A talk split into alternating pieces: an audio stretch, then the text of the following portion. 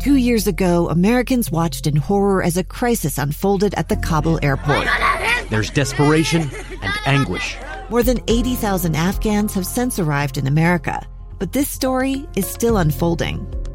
I'm Andrea Martin. In my new podcast, Stranger Becomes Neighbor, we'll find out what happens to these new arrivals in our communities. Who would help our newest neighbors? Follow us at kslpodcast.com, Apple Podcasts, or anywhere else you listen. Good evening, and welcome to a debate between candidates in Utah's Attorney General's race, the incumbent Republican Sean Reyes and Democrat Greg Skordas. I'm Jennifer Napier Pearce. I'm honored to moderate tonight's debate, sponsored by the Utah Debate Commission, an organization dedicated to educating voters and encouraging the civil exchange of ideas. We're live at KSL Studios in Salt Lake City, and you'll notice our candidates are socially distanced. There is no live audience in studio thanks to the coronavirus. We're committed to staying safe tonight. During tonight's debates, the candidates will answer questions from me, from other journalists, students from Dixie State University, and posts on social media. So if you're watching or listening live, send those questions to the hashtags UTDebates and Listen, Learn, Vote. I'll get to as many of those as we can. The candidates have agreed to the Utah Debate Commission's format, which includes one or two minute answers, optional 30 second rebuttals, and possible follow up questions. A coin toss determined that Sean Reyes will respond first to the initial question and will alternate who answers first from there. So let's begin. Describe one experience, either professional or personal, that has prepared you to become Utah Attorney General. And Mr. Reyes, you have a minute. Thanks. As Attorney General, Jennifer, I've stood guard over Utah, protecting our children and families, defending our laws, lands, and liberties. Violent crimes are down on my watch. Utah is safer and stronger. I'm a proud Republican, but I work with Democrat friends across the state to get positive results for Utah. I really wanted this election to be about policies and positions, but my opponent's chosen to go hyper negative, making baseless accusations, attacking my integrity and my family name. so, in my defense, I want to share some public reviews by his own clients. On avvo.com, a legal review site, 70% of them gave him the lowest possible score, saying things like, Greg took my case and lied to me about my options, or he lied to my face and misled me into accepting a deal, or he lied to me and my family. Most of his lies were told to allow him to do the least amount of work possible. There are many more like these on the site. So when my opponent goes negative, I ask you to consider what his own clients say about his credibility. Thank you. Thank you. Mr. Skordas, you have one minute. Thank you, Jennifer. Um, I'm proud to have the highest ratings among the, the number one rating service that, that judges lawyers in terms of their ethics and their competence. Um, I am proud to be uh, named every year uh, by many of the Utah magazines as the top lawyer in the state. I'm proud to have been to serve the Utah State Bar and been named Young Lawyer of the Year, Pro Bono Lawyer of the Year, the Scott M. Matheson Award Lawyer of the Year, and I'm proud to have served hundreds and hundreds and hundreds of clients over my career.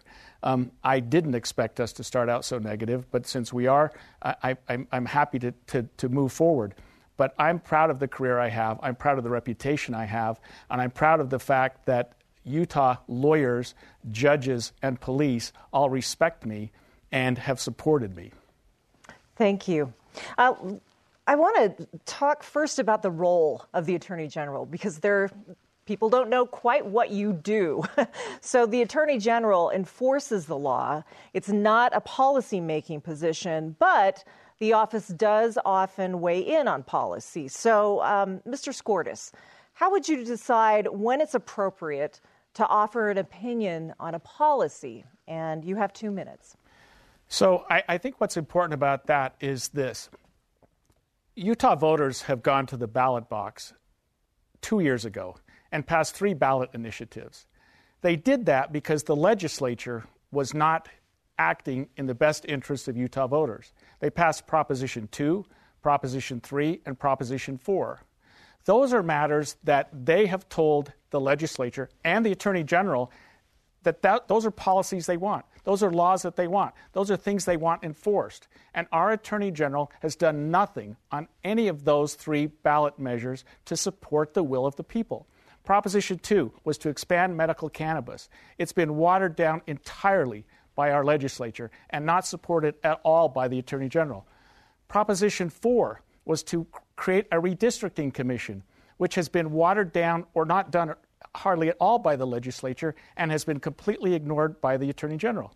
Proposition 3 was to expand Medicaid, and 53% of Utahns went to the ballot box and passed that measure and said, We need expanded Medicaid in Utah. We need to be able to have Medicaid available to 102,000 additional Utahns. My opponent has not only ignored that entirely, but has joined a lawsuit which nationally, if he prevails, would do away entirely with the Affordable Care Act. Now, that's not supporting the will of the people. And the will of the people di- dictate policy. The will of the people tell the Attorney General, look, here's what we want, here's what we need you to do. And he's ignored that. So the Attorney General doesn't enact law or, or support policy unless it's necessary. But when the people tell you what to do and you completely ignore it, you're not following uh, your mandate as the attorney, supposedly for the people. Thank you. Mr. Reyes, you've weighed in on many policies through letters and front of the court briefs. What factors do you use to determine when it's appropriate to offer an opinion? And you have two minutes. Sure, Jennifer, thank you. As you said, the role of the Attorney General is not to dictate policy, it's not to make policy. Uh, we're not the legislature, we're not even the governor who uh, signs uh, bills into law.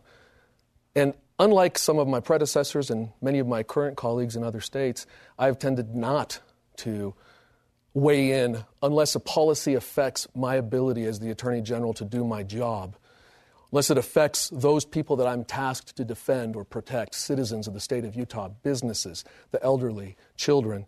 When we talk about the most important function, as was the premise of your question, the most important function of the Attorney General is protecting the people of Utah, especially the most vulnerable kids, seniors, the other abled. Those with mental health challenges, protecting their families, protecting their health and safety from violent crimes, from white collar frauds, from cyber crimes and other threats, things like opioids, things like teen vaping and teen suicide, all of these things that I've let out in the state of Utah. So again, I don't weigh in on policies. I don't take a proactive, I'm not uh, an attorney general who believes it's my job to dictate to the legislature those who are elected by the people.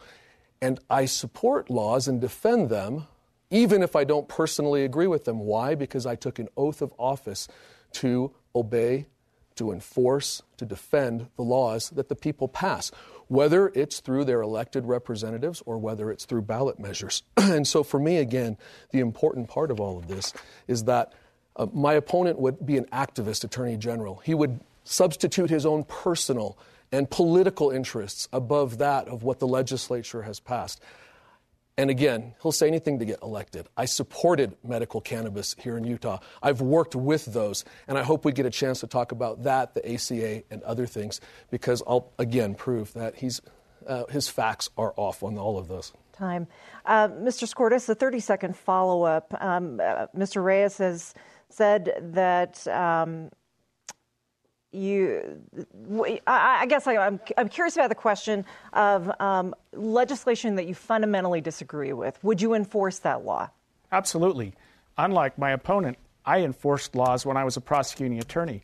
I was a prosecuting attorney who handled death penalty cases. I didn't necessarily agree with the death penalty, but I enforced that because that was the law. That was the will of the people. And I prosecuted those cases. My opponent hasn't prosecuted a murder case. He hasn't prosecuted a sex crimes case. He hasn't prosecuted a drunk driving case. My opponent has never prosecuted a speeding ticket.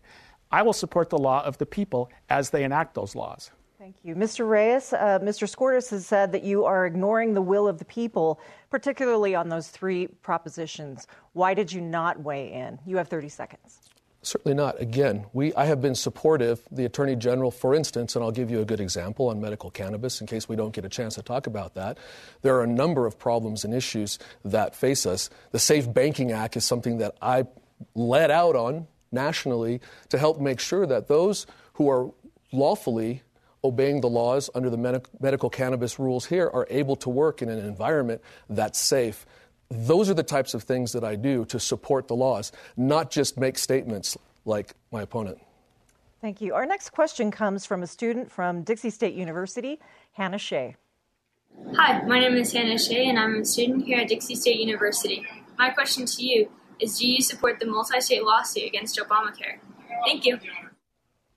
Uh, the first response is directed at Mr. Reyes. You have two minutes. Hannah, let me say up front even if the Supreme Court strikes down the ACA, no one is going to lose their health coverage during COVID. I do support the case. The High Court, the state, and the federal government are never going to let that happen. Legislative leaders have assured me that that won't happen. And when it comes to pre existing condition coverage, you don't have to have the ACA to provide it. A number of states covered it long before the ACA. Congress or the state of Utah can do the same with any new law. I have members of my own household with pre existing conditions. I also have young adult children who are covered. As much as I like those aspects of the ACA, and as much as I want them to be part of any new law, the ACA as a whole is unconstitutional after the mandate penalty was eliminated. And that's the first reason I joined the lawsuit, the legal reason. The second is because it would not cost the state of Utah any money beyond me and my Solicitor General reviewing pleadings. Third, I've heard the worry, fear, and frustration of countless Utahns from every county and all political backgrounds for the past 10 years as I've traveled up and down the state. They're suffering whether they're small business owners who can't afford costs and have to lay off employees, or everyday Utahns who make too much to qualify for even expanded Medicaid but make far too little to afford health care. If you're like some Utahns and haven't felt their pain, count yourself lucky because so many of your neighbors are far worse off. This is what you never hear about the ACA. It has increased coverage, but what good is coverage if you can't afford the care? High premiums, staggering deductibles, soaring prescription costs have devastated Utahns. Out of pocket maxes are at 16,300 per family in 2020.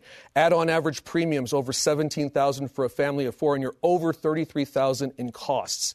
Utahns can't afford it. The ACA has not lived up to its promises. It has not provided more affordable, faster, or higher quality care for the majority of Utahns. And for all of those legals, or, or for all of those reasons, legal and policy, I do support repeal of the ACA. Thank you. Mr. Skordas, you have two minutes on the same question. So, what we'll do if he prevails is throw out the baby with the bathwater. What we'll do is we'll tell Utahns, you don't get affordable care. What we'll do is we'll tell 53% of Utah voters not only are we going to completely ignore your mandate from November of 2018 to expand Medicaid to include a base level of Medicaid coverage to people that are 138% of the poverty level at a cost of 15 cents per $100 spent, not only are we going to completely ignore that mandate, but we're going to take expanded Medicaid away. We're going to take the Affordable Care Act away. And we're going to do so saying, well, it's an illegal taxation, it's unconstitutional, with no alternative. With no alternative at all. He said, Well, I have a plan, but no one's ever heard that plan. He's never pronounced that plan. There is a plan. It's Proposition 3. The voters passed a plan. There is a plan. There's the Affordable Care Act. Congress passed that plan. We have two plans in place, and he wants to take them both away. If he prevails, 200,000 Utahns will be without medical coverage. 100,000 just from not following Proposition 3, and another 100,000 if we do away with the Affordable Care Act. They will be without medical coverage that day. It's not, it's not socialized medicine. It's not the labels that they put on Democrats. It's affordable health care for all Utahns at a base level. I, am able to provide health care to my employees, and I've done that the entire time I practice law. And I'll continue to do that because I can take private coverage, and I'm able to afford that, but not everyone else is. And until we have something better in place, we need the Affordable Care Act, we need to expand Medicaid, and we don't need to say, well, I've got a plan, and it's up here, and I'll never let you, any of you know what it is, because that's what he's done. Utahns voted. It's the mandate of the people. It was a majority of the people. It's been two years, and nothing has been done about it except talk. Thank you. Mr. Reyes, 30 second rebuttal. Yeah, his reference to Utahns voting, they were voting assuming the act was constitutional. It's not, and he just said it himself.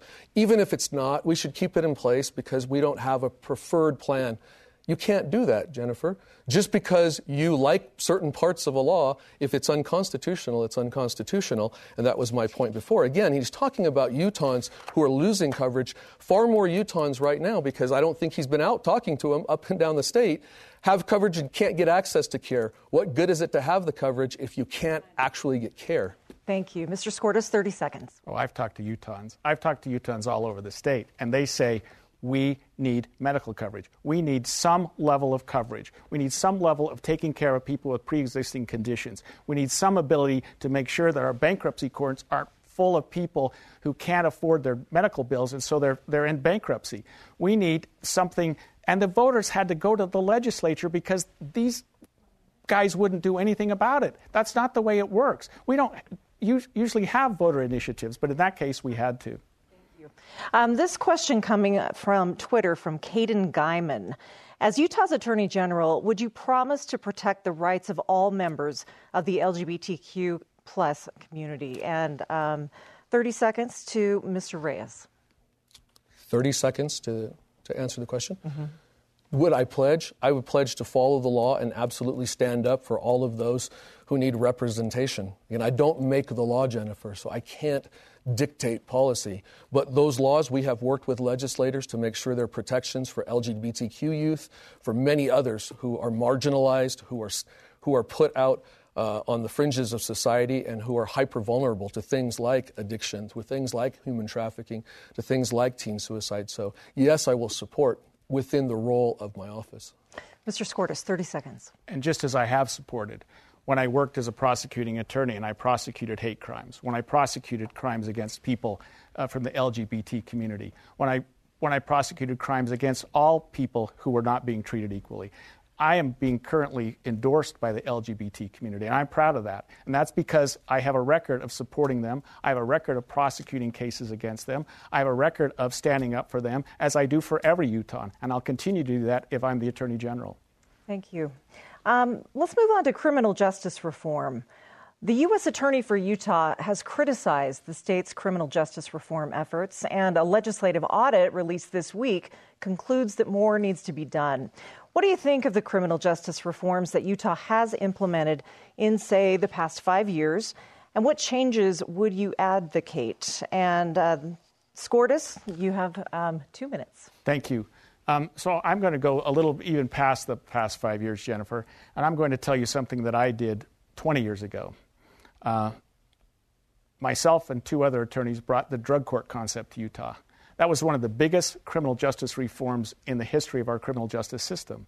It's a system that allows people with a drug problem to get real help, to go into a judge and say, I need help. I'm not going to contest my charges. I need help. Drug court has worked. And until we have something better, it's the best thing we have in this state, and it's the best thing we have in this country to prevent recidivism. Now, in the last five years, that's been expanded. It's been expanded to mental health court, it's been expanded to veterans court, because those courts work. That's real criminal justice reform, and that's real things that we have actually done. I run a nonprofit at my own expense to take care of the aftercare needs of drug court graduates because we found that these kids were graduating. They were doing really well in drug court. Two years into it, they were excited. They were doing everything they needed to do. And then they graduate and go back to their old, old lifestyle. And so we provide aftercare for them. Criminal justice reform takes on a, lot of other hats too. One is bail reform. What are we going to do about that? Salt Lake County has a, has a pretrial services agency so that we're not just holding people in jail, spending all that money, waiting for them to be adjudicated when, when they're sitting in jail at, with the presumption of innocence, allowing them to remain on the street with monitoring, with ankle monitoring, with daily call ins, with counseling, with, with uh, urinalysis tests to make sure that they're staying clean, and making their court appearances. Those are criminal justice reforms that work instead of just filling our prisons and building more jails and making sure that they're always full to the brim. That's unfair to the taxpayers. It's unfair to the criminals who are in the system who have no prayer of ever getting out of it. Criminal justice reform means working with people, helping them through their problem, and making sure that they're not back in the system later. That's what's costing us money. Mr. Reyes, two minutes. Let me congratulate my opponent on his support for drug courts. That is a very healthy thing, something I support. But there's a reason Senator Mike Lee, Jennifer, said that no state AG in America has done more for criminal justice reform than I have. I helped him, Democrats in Congress, and the White House pass historic, the, the historic First Step Act which brought reform in the areas of corrections, confinement, and incentives.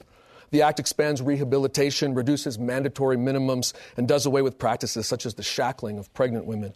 In Utah, I've led prosecutions of some of the biggest drug cartels and traffickers, but helped addicts and low level offenders get treatment rather than incarceration. An example is the Bountiful Receiving Center, allowing nonviolent drug addicts to go to recovery beds versus jail. It's the most humane, just, and economically sustainable approach. We must fund and implement data driven, research based reforms like those I helped to get passed in HB 239 to help juveniles pay their debt to society but avoid incarceration and get support, education, and training.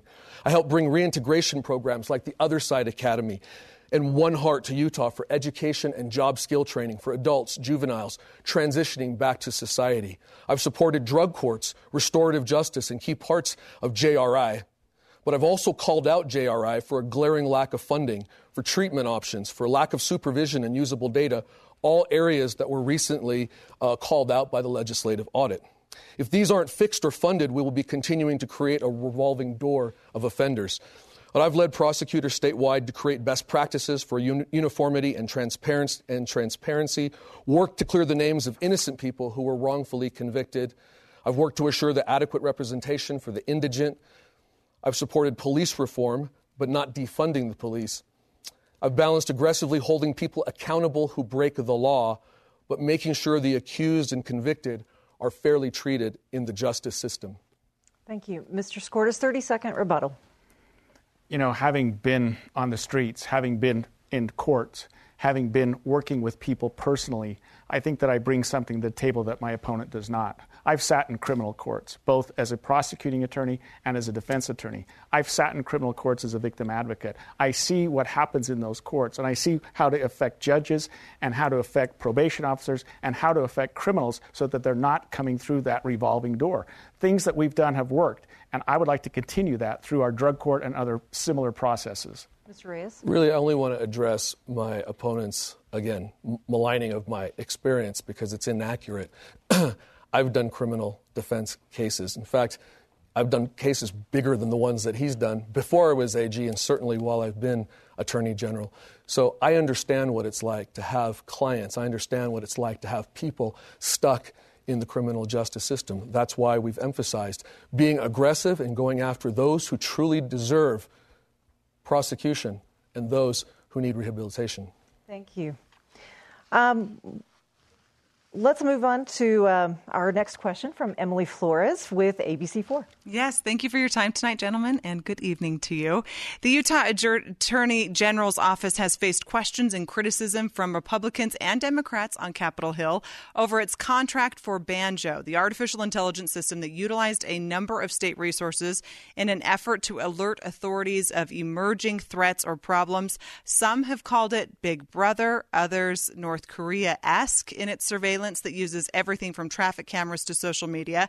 Mr. Reyes, why was this a wise use of taxpayer dollars? And alternatively, Mr. Skordas, if the program works, would you use it? And sure. um, Mr. Reyes responds first for one minute. Banjo did no facial recognition, took in no personal private info. It aggregated data from public feeds to tell us when an emergency was happening, like a child abduction or an overdose. It didn't say who was doing it, it just sent us to where it was happening so we could intervene. And it, was a, it is a wonderful tool. We've asked the auditor to make sure that there are no inherent biases in the architecture because of some history of the founder of Banjo, Damien Patton. But Damien is a good person who made a mistake in his youth. An essential part of my job is protecting privacy and liberties of Utahns. And as technology advances, perps will use all sorts of technology to try to get ahead of us. We need to stay ahead of them. You have to find that balance and make sure that privacy, make sure that civil liberties are always protected. But Banjo is a powerful and effective tool that many other states, a lot of federal agencies want to use. They're all waiting on Utah to see what the uh, audit says. And if it's true, we'll be able to get and do some transformative things in law enforcement we've never been able to do before. Mr. Skordas, one minute. Banjo is probably an illegal surveillance. Banjo is an incredible waste of money. Banjo is a way for a private entity to spy on innocent people. I was a prosecutor. He's never prosecuted. I've written search warrants. He's never written one. I've written investigative subpoenas. I've worked with police on ways to legally and correctly and consistently with the Fourth Amendment of the United States Constitution get information about people, find out what they're doing, and if, if necessary, go into their home. But Banjo has no no, no restrictions at all. It's a private entity, and they can do whatever they want with that, with that information. That's, that's inappropriate. That's a violation of our Constitution. That's, that's something that's done by somebody who's, who doesn't care about sole source contracts, who doesn't care about the money that the, that the people are spending, who just wants to spy. There's a balance between personal privacy and the right to protect people. And Banjo is, is in no way following that balance. Thank you, Emily. Uh, we'll next go to our question, another question from a Dixie State University student, Alice Ferrari. Hello, my name is Alice Ferrari, and I'm a student here at Dixie State. My question is What sort of police reforms do you think are necessary here in Utah? Thank you. Mr. Skordas, you'll go first for two minutes. Thank you. Um, I think police reform is coming down the pike. I think police reform is something that we absolutely need to do. I've taught over 400 hours at Utah's police academies. I've worked with police and I work with them daily. I've taught classes on police reform as recently as the last few weeks. And I have found that police, while reluctant at first, are willing to consider reform. We don't have chokeholds in Utah. We never have. Uh, we don't have some of the other problems that other states do.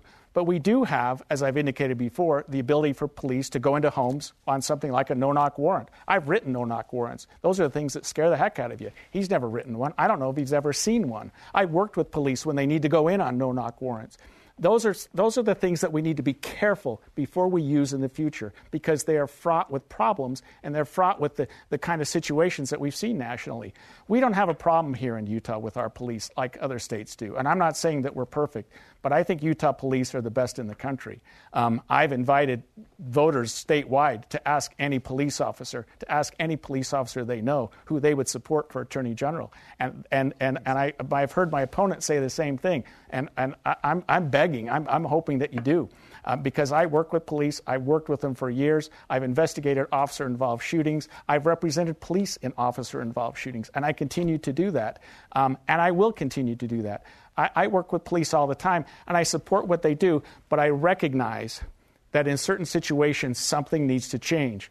Police need to be trained in de escalation, they need to be trained better in recognizing the inherent biases and the inherent prejudices that we all have, that every one of us has, so that we're not stopping people more if, because of their color than because of their conduct in a vehicle. Um, that's the kind of police reform that needs to happen. And that's the kind of police reform that I have found in my training with police throughout the state they're willing to consider and that they're willing to do. Mr. Reyes, two Let minutes. talk about police generally and then reform. I'm honored to stand with law enforcement. I stand with them in the field when we're out taking down child sex predators or human traffickers. During COVID, I raised private funds for PPE to protect them and other responders. I stand with their families, like Nate Lyday's, when they're lost in the line of duty, but I also hold them accountable if they break the law or they abuse their power. I've investigated and prosecuted cops, not just at the line level, but from the ranks of leadership. They know I'm fair and care about due process. It's why so many chiefs, sheriffs, and county attorneys endorse me, and I would please ask you to ask your county attorney, your chief, or your sheriff who they're supporting. The Fraternal Order of Police endorses me. In fact, my opponent's been a lawyer for them, but the FOP still trusts me more for this job. I'm the top law enforcement leader in Utah, but as the first statewide elected minority, I'm not immune from hate. My family and I get racial threats and hate mail.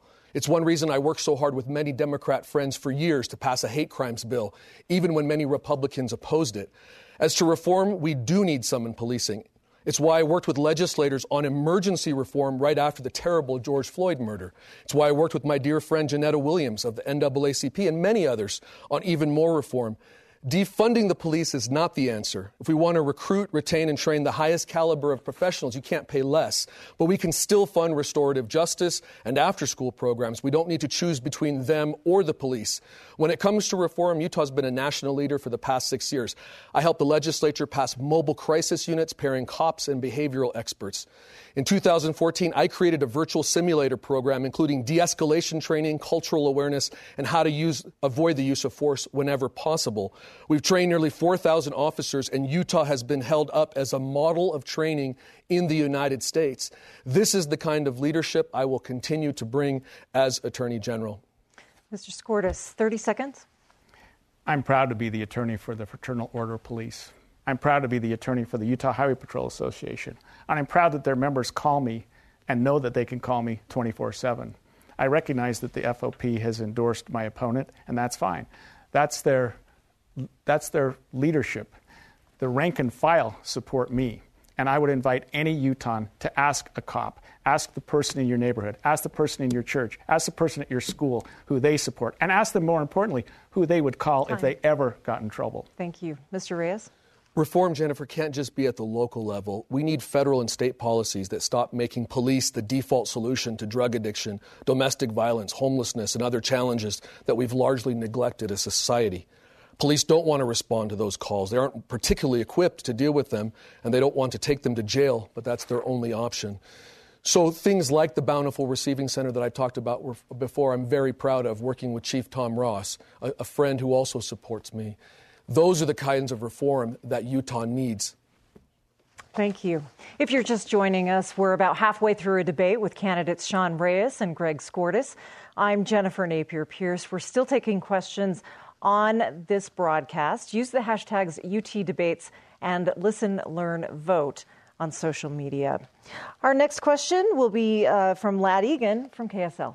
Let's stay on this topic of police reform. We had a summer of protesting calling for that reform, some calling for defunding the police and then using that money for other resources. My question is what police reforms do you support? And what about this talk of defunding police? If you were to adjust budgets for police departments, where could that money be used better? Mr. Reyes, uh, you have two minutes. Lad, I mentioned a number of them. I don't support defunding the police because I don't think it's a binary choice between having to have what many who want in the community more community boards, more programs. I think you can have them both. They cost money, and I believe law enforcement, the leaders that I've spoken with throughout the state of Utah who support me, would stand with those who want reform and ask for those resources in addition to funding police. So, in other words, you don't have to defund or dismantle the police. You can create programs like we have with mobile crisis units. This is a bill that we supported, that I've worked closely with the legislature to send out healthcare therapists, professionals, along with law enforcement, because we know domestic violence situations, we know that addiction uh, interventions can be deadly. They can turn violent in a, in a moment's notice. So you have traditional law enforcement there, but you also have those complementing traditional law enforcement with a different skill set. Those are the types of reform that I've pushed. I've also pushed for mental behavioral health support for law enforcement, holistic health, not just the kind you can get in an EAP, but true with specialists who understand what it's like, PTSD, out on the streets, working on the horrible cases that they have. Our Internet Crimes Against Children Task Force that I oversee at the AG's office, and child porn and gigabytes, those types of things. The virtual system is one that's been held up throughout not just the United States, but the world as the model.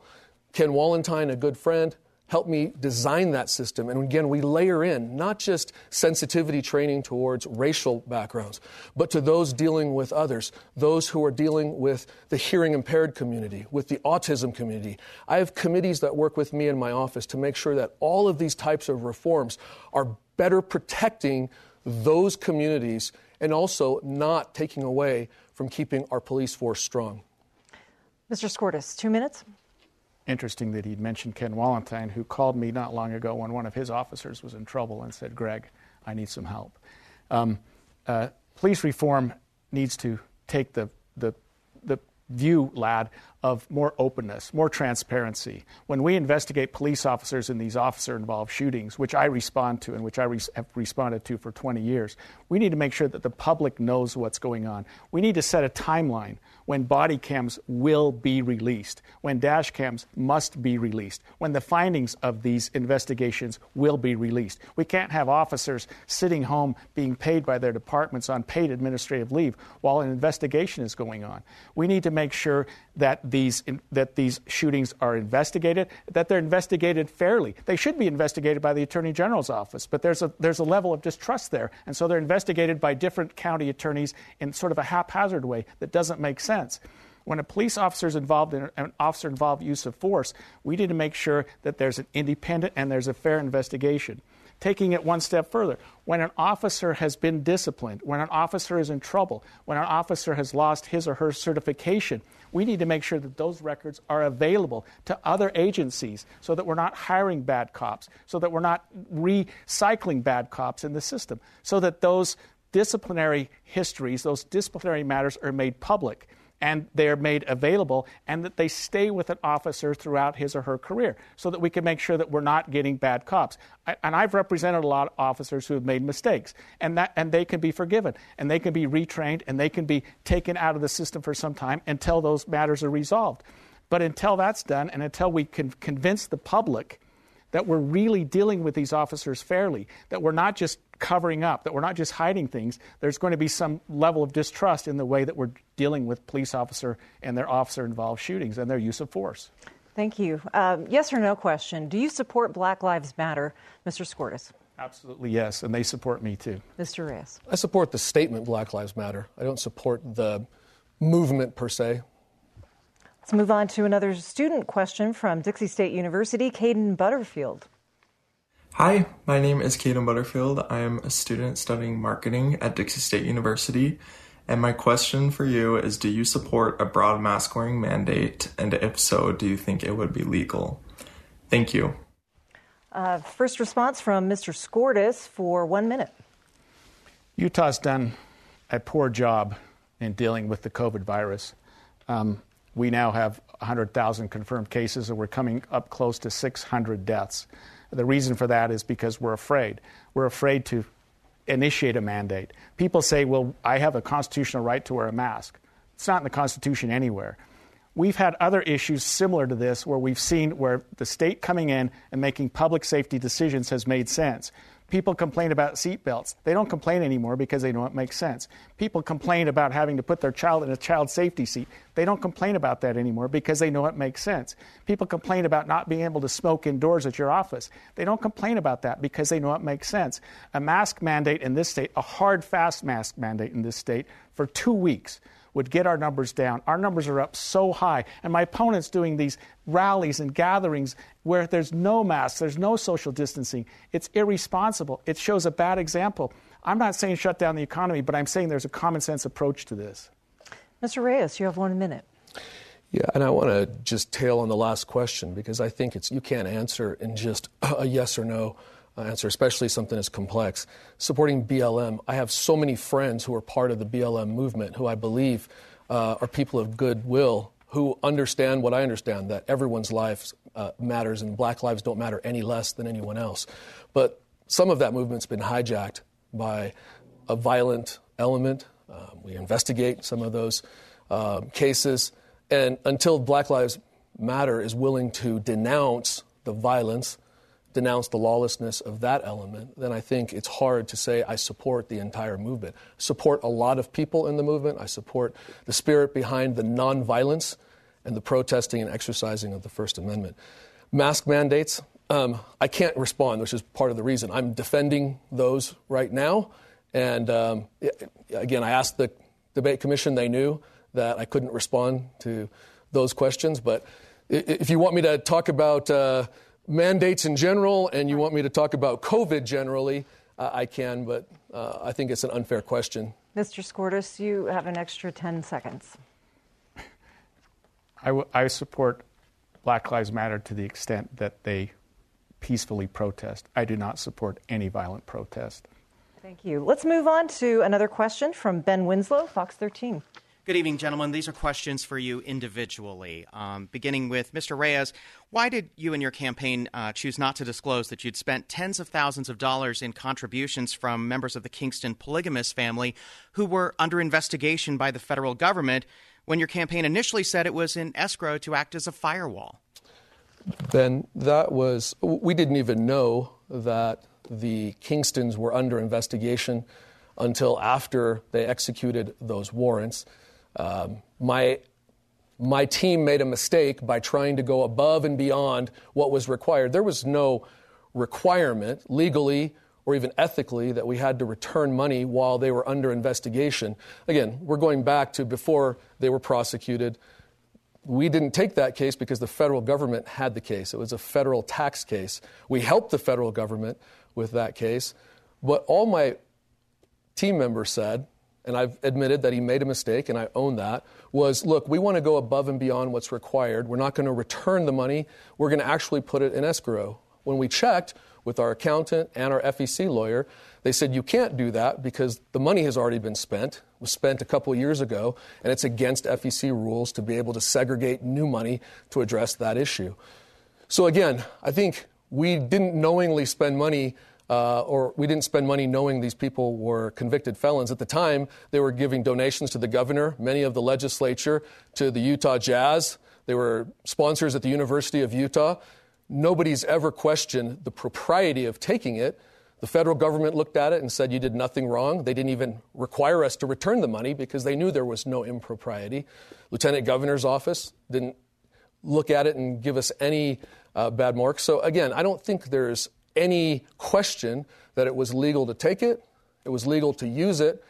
Later, when we found out that they were prosecuted, we worked with the federal government. And again, my office has continued to prosecute other cases involving Kingstons. We had a huge white collar fraud case with pawn shops recovering millions of stolen goods and prosecuted a number of the Kingstons. Again, so any implication that somehow dollars from the Kingstons gave them any special favor or treatment are absolutely untrue. Mr. Skordas. All right, Mr. Skordas, question for you. You've been facing criticism as well from your work as a prosecutor back in the 1990s, where 27 inmates were released from jail because charges were not filed. Court officials blamed prosecutors, of which you were one. Prosecutors blamed the judge. So, what do you have to say about it now, and did you make a mistake? Uh, that's a good question, Ben. I was the chief deputy at the Salt Lake County Attorney's Office at the time, and I was ultimately responsible for that uh, when a person is accused of a crime and they're sitting in detention, the state, the government, the prosecution has 72 hours to charge them. We had a group of people that we couldn't charge. My opponents never sat in, in judgment or ever had to make those decisions to charge. And so we were unable to get those people charged by 5 o'clock on Thursday or whatever the day it was. And so they were released.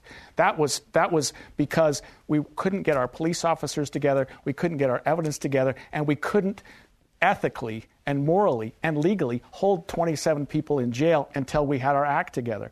They were, they were subsequently taken into custody, those that were, those that were uh, uh, problematic. They were subsequently charged. And I'm happy to say this, Ben that not one of those 27 people harmed a person while they were out. Not one of those people got in trouble while they were out. Not one of those people embarrassed the Salt Lake County Attorney's Office. They were released because we were under a mandate from the court to either put up or shut up within a certain period of time. And we were unable to get that done. We thought a judge would give us an extension. And typically, in, in my experience, if you ask a judge for an, additional 24 hours or 48 hours, they will provide that. But this judge wouldn't. I can't blame him. He was a fine judge. He was a personal friend of mine. And he said, It's 5 o'clock, and you guys missed the deadline, and we're booting these people out of jail. Um, that, that was his right, and, and in fact, he, he may have done the correct thing. We thought we'd have some additional time, and we didn't.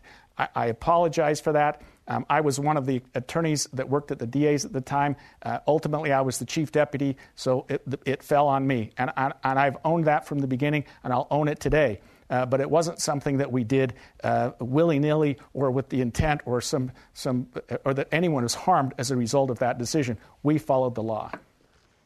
Thank you. Um, let's move on to. Um, a related question on transparency and ethics generally. Is it appropriate for the Attorney General to take donations from people or entities that are subject to prosecution? And at what point does it become inappropriate? Uh, Mr. Skordas, um, two minutes. So I'm going to follow up on something that Ben asked my opponent earlier. First of all, the answer to that is no, it's not appropriate. Um, and, and, and with all respect, he misstated some of the essence of that donation that he received. Um, the Kingstons, that Washakie Chemical, gave him $20,000 in 2015. At the same time, the United States government was fining them $3 million for tax fraud. He, they gave him another $30,000 sometime thereafter. At the same time, the United States Attorney's Office was investigating them for fraud. This entity had no legitimate purpose, and they had no reason why they would give a sitting Attorney General $51 $51,000 in campaign contributions except to do exactly what he did do, and that is turn his head. Turn his head while they were running railroad cars through Utah, purportedly full of biodiesel, when they were in fact full of water while they were taking advantage of Utah taxpayers to the tune of $500 million in tax credit. The federal government doesn't take $51,000 to turn its head, nor should they, nor should he, but he did. Five of those members are currently in federal custody through no help of the Attorney General's office, through no work from the Attorney General's office, but because the federal government, the United States Attorney's office, doesn't take $51,000 campaign contributions to turn its head. And that's exactly what happened here. He'll deny it and he'll make excuses for it. And I've heard him say, well, everyone was taking their money. And, and gee, I would have, wouldn't have taken it if I'd have known. And if you've ever sat in a criminal courtroom, you know that that's what the criminals say to the judge. Well, I was stealing from my employer because everybody was stealing from my employer.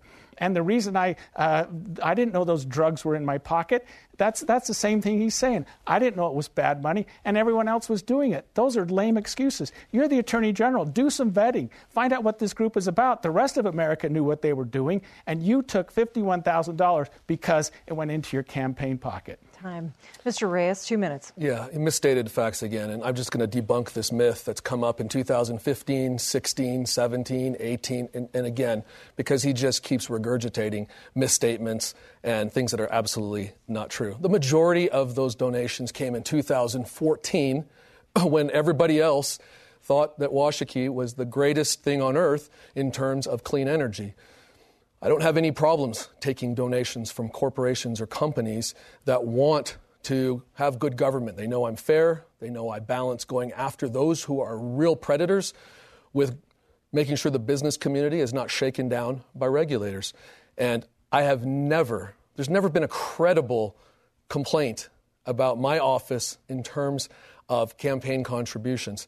The Daniels Fund, which is a highly respected national ethics think tank gave me in my office an award because of the transparency, the ethics, and the integrity. When I won in 2008 the National Young Lawyer of the Year award, it was because of leadership, ethics, integrity, and skill and wins in the courtroom.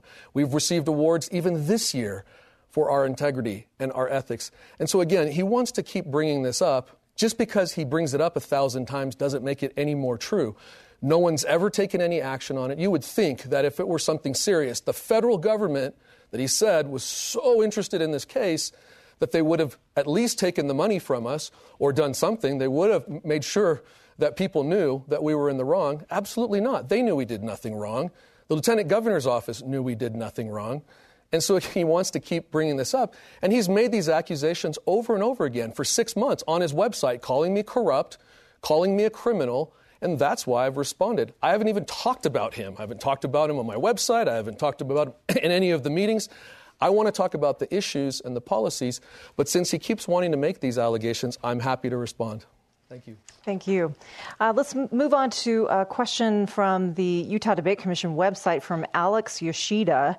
What are your feelings about joining other states' attorneys general in pursuing Supreme Court rulings on federal legislation? And it looks like, um, Mr. Reyes, you have one minute. Can you repeat the question, Jennifer? Uh, if it comes back up, I can. What are your feelings about joining other states' attorneys general in pursuing Supreme Court rulings on federal legislation? You know, we do that all the time in terms of not just uh, joining the case or writing an amicus brief. Sometimes we write letters in support, and most often it's with our colleagues around the country because there is an efficacy in joining together. There's power and leverage in bringing multiple voices together. And what people don't realize is the vast majority of the work that we do in the AG's office is nonpartisan, it's bipartisan. I work with my Democrat colleagues around the country all of the time. We join bipartisan letters that help us protect our states' rights, and that's usually the fight. The federal government's trying to minimize our ability as state law enforcement officers to be able to do our job and protect our citizens, protect our people. And so, in those cases, I absolutely will join with my Democrat colleagues, my Republican colleagues, independent colleagues around the country to try to influence and make sure that we have case law, that we have policy that comes down, allowing us to do our jobs protecting the citizens of our state. Thank you. Mr. Skordas, one minute. You know, the Attorney General is the attorney for the people, for the attorney for the people of the state of Utah, not for Washington, D.C., not for a particular political party. And a perfect example of that is the lawsuit that he's talked about repeatedly, which, if successful, would do away with the Affordable Care Act. He's joined a small group of far right Republican attorneys general to take that away. Now, if you want to join a lawsuit, that's fine, but make sure it's consistent that it's consistent with the will of your clients, the people of the state of Utah, who have told you, Sean, who have told you in no uncertain terms in November of 2018 that they want expanded Medicaid. So to join a lawsuit, especially during a pandemic, especially at a time when we have 200,000 Americans who have died, to take away health care just because it's politically expedient for you is, is, is senseless. It's, it's, it's wrong. It's unethical. It's immoral. And the timing of that couldn't possibly be worse. Let's move on. to that. 30 seconds. Sure, that's fear mongering, Greg, and you know that. No one's going to have their health insurance coverage taken away. The court's of not going to allow are. that. No, of they're course not, Greg. they are. Let me if finish. If you do away can, with the Affordable Care Act, there won't be affordable Please care. Give him Don't the say time. that. Greg, Don't you're say lying. that. No, absolutely. You know that the legislature's right here. They're sitting, uh, and and they have promised us that they will have mechanisms in place. But beyond that, Google, Volkswagen, and I need about 10 more seconds because he kept interrupting me. Equifax, the opioid case, these are all cases that you conveniently overlooked. This is what we do as real attorneys general. This is what we do as real attorneys, Democrats and Republicans. We go out and we sue companies like Google and like Volkswagen, and we bring back $15 billion and we bring back hundreds of millions of dollars to our states. That's what I do when I join lawsuits, not just partisan message bills like you were suggesting.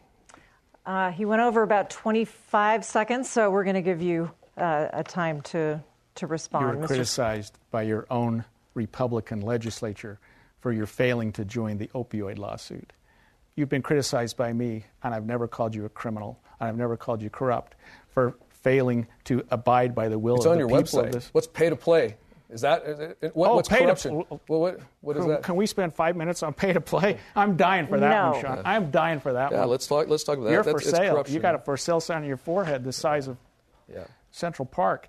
Um, but joining, but but the, our legislature has said we need to join those lawsuits. We don't want, and he has completely ignored that. He's joined the lawsuit to do away with the Affordable Care Act, and he could say, "Well, we need to make sure that we've got Uh, you're things leading in the lawsuit on opioids. Get your facts right. You say anything. I can't believe it. your clients are absolutely right. You just lie repeatedly to just let people think whatever you want. Greg, I'm in charge of. We're leading the opioid Gentlemen, lawsuit. I need to interrupt. It's time for our final statements now. We've reached our allotted time, so each candidate will now have one minute for final statements. And Mr. Reyes, you'll go first. Fellow Utahns, I have the work ethic, integrity, and experience to keep protecting you, your families, and our state. We may not agree 100% of the time, but I care, no matter who you are. My opponents attacked me for six months because he says he cares, but about what? Listen to what his client said on Avvo and lawyerratings.com with 90% failing reviews. He embodies everything bad about the profession. He does not care about his clients, only cares about getting on TV. Huge ego gets in the way of practicing law, belittles rape victims, zero compassion, huge waste of money, worst lawyer I've ever used. He's a fraud. He didn't do any work. Takes a lot of money up front, then just tells you to plead guilty. He'll destroy your life and family unless your case will get him publicity. Wish I would have lit my $15,000 on fire instead of giving it to Skordas to furnish his expensive office. These are not my words, ladies and gentlemen. These are from the people who put their lives and liberties in his hands, and now he wants you to do the same. I rest my case. I ask for your vote. Sean Reyes, Utah Attorney General. Mr. Skordas, you have the final minute. I'm proud of my reputation as an attorney. I'm proud to have served the people of the state of Utah for 38 years. I'm proud to have practiced in every single county in this state. I'm proud to have worked with every single county attorney in this state. I'm proud to have tried cases all over this state. I'm proud of my reputation as a, as a prosecuting attorney. I'm proud to have rec- rec- represented victims as the attorney for the Utah Rape Recovery Center, and, and I will continue to do that. I prosecuted the hard cases. I prosecuted the murder cases. I prosecuted death penalty cases. I prosecuted serious rape cases. He hasn't prosecuted a speeding ticket, and, and I will stand by my record every day. He posts these sites that I'm a lawless liberal. because I uh, allowed 27 people to get out of jail. And people say, well, why don't you attack his record as a prosecutor? He doesn't have one. He's never prosecuted a case. He wouldn't those. know how. He wouldn't have the first clue how to do that. I've done it. I'll continue to do that. I'm, I'm extremely proud of my record. Ask any judge, ask any lawyer, ask any member of the Utah Attorney General's office who Thank they you. support. Thank you. Thank you for the spirited exchange, Greg Skordas and Sean Reyes. Thank you, Thanks so much for joining us tonight, and best of luck to both of you during these final days of the campaign. Our thanks goes to all of our broadcast partners and to the Larry H. and Gail Miller Family Foundation, the Dolores Doré Eccles Foundation, and doTERRA for sponsoring tonight's debate. And a special thanks to Utah Debate Commission co chairs Karen Hale and Wayne Niederhauser, and to Nena Slighting, the Debate Commission's executive director. Voters, the choice is now yours. You can mail in your ballot, drop it into a designated ballot box, or take it to the post office.